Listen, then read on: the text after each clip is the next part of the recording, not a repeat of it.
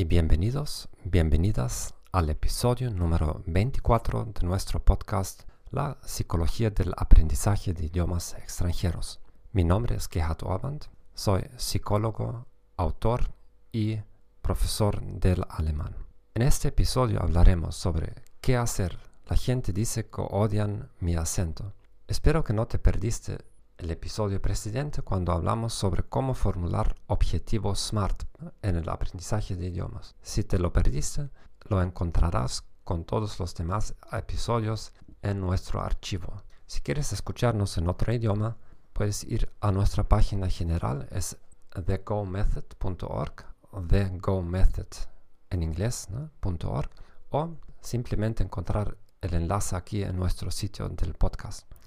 Allá podrás cambiar el idioma y por el momento escucharnos en nueve idiomas, incluso en inglés. Quizás encuentres el podcast en el idioma que tú estás aprendiendo en este momento. Nuestra meta es de tener este podcast en 21 idiomas y cada semana estamos lanzando una nueva idioma, un nuevo idioma. Esta semana será en macedonio, la próxima semana en noruego, y en dos semanas será para unas personas quizás atractivo o por lo menos una curiosidad eh, en gallego. Bueno, em, ¿qué hacer si la gente critica nuestro acento? Es siempre muy, muy desagradable, nos proporciona un cierto dolor, una cierta vergüenza. ¿Por qué? Porque es lo mismo como si criticaran nuestra postura, eh, cómo caminamos, cómo nos eh, reímos, cómo son, sonreímos, el color de, nuestros ojos. Son cosas que nos parecen casi imposibles de cambiar. Y em, por lo tanto es como un ataque a nuestra persona. ¿Qué hacer en tales situaciones? En primer lugar, hacer lo mismo que aconsejo hacer si te dan un feedback, si te critican. Es sacar un cuadernito, así como lo tienen en, eh, en, un eh, restaurante, los mozos, y notarte el comentario. Por ejemplo, si, tú, si a ti te corrigen en la clase o en la vida real, que tú, por ejemplo, usaste un artículo equivocado.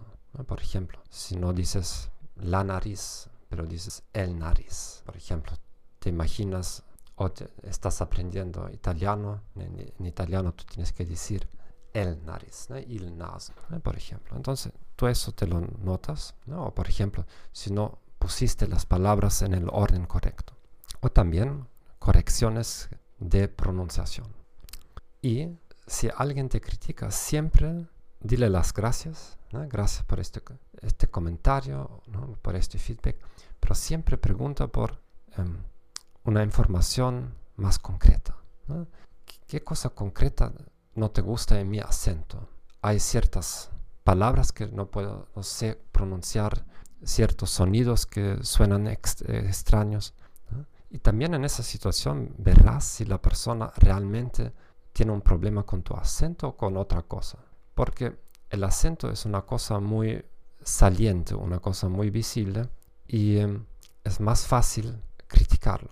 Pero muchas veces la causa es que nosotros molestamos a la otra persona con otra cosa. Por ejemplo, es, una observación mía personal desde hace muchos años, cuando voy a eventos eh, oficiales, eh, recepciones eh, diplomáticas, que hay ciertas personas que hablan muy bien, aprendieron muy bien un idioma extranjero y quieren demostrarlo a un extranjero. Entonces se acercan de ti como pescaron un, un pez en, en ese evento y te bombardean con monólogos. Te hablan 5 minutos, 10 minutos. Y la única cosa que quieren de ti es tu aprobación.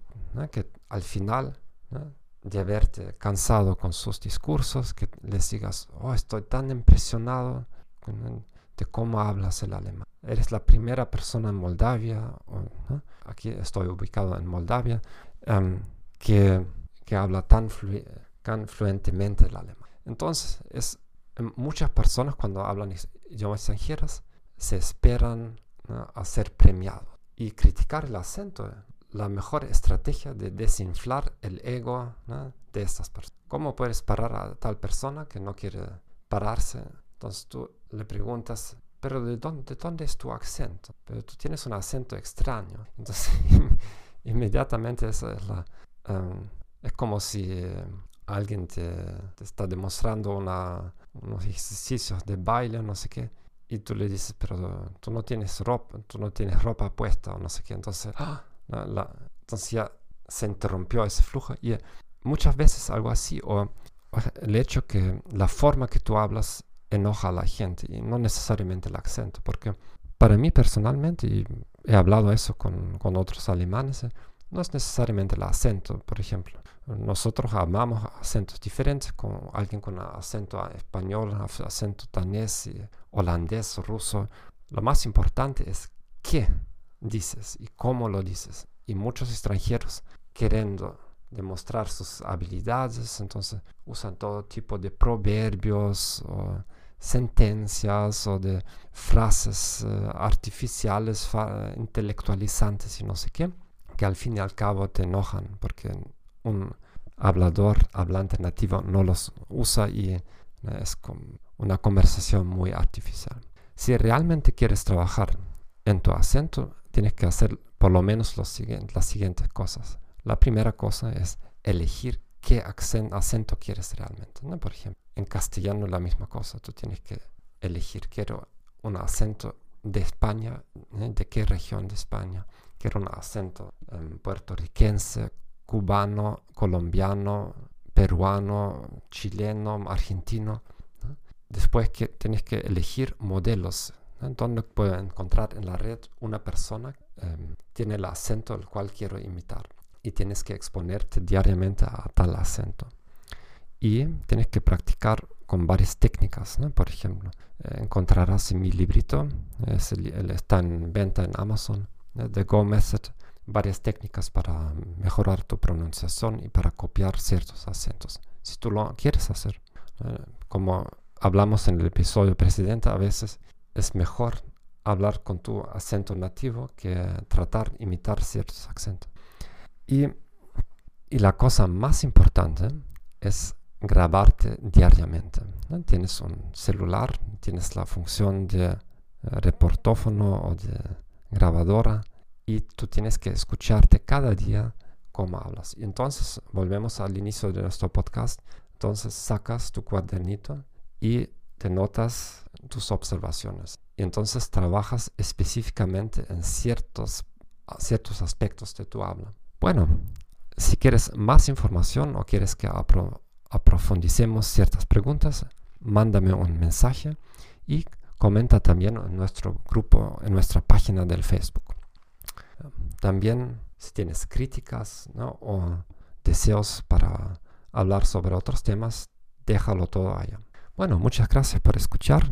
Gracias por recomendarnos a amigos, amigas, parientes, porque en nuestro mundo globalizado casi cada persona siente la necesidad de aprender algún idioma. Bueno, hasta la próxima y para no olvidarlo, en dos semanas nos vamos a cambiar de vamos a cambiar la dirección de nuestro sitio en Anchor.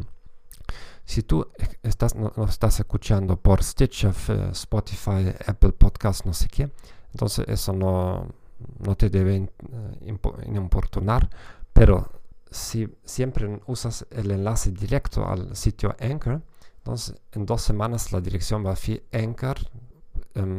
anchor.fm y después va a ser español, Spanish Go.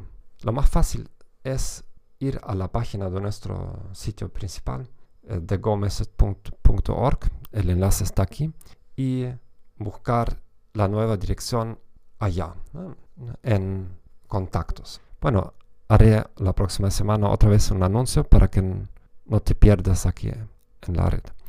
Chao, chao.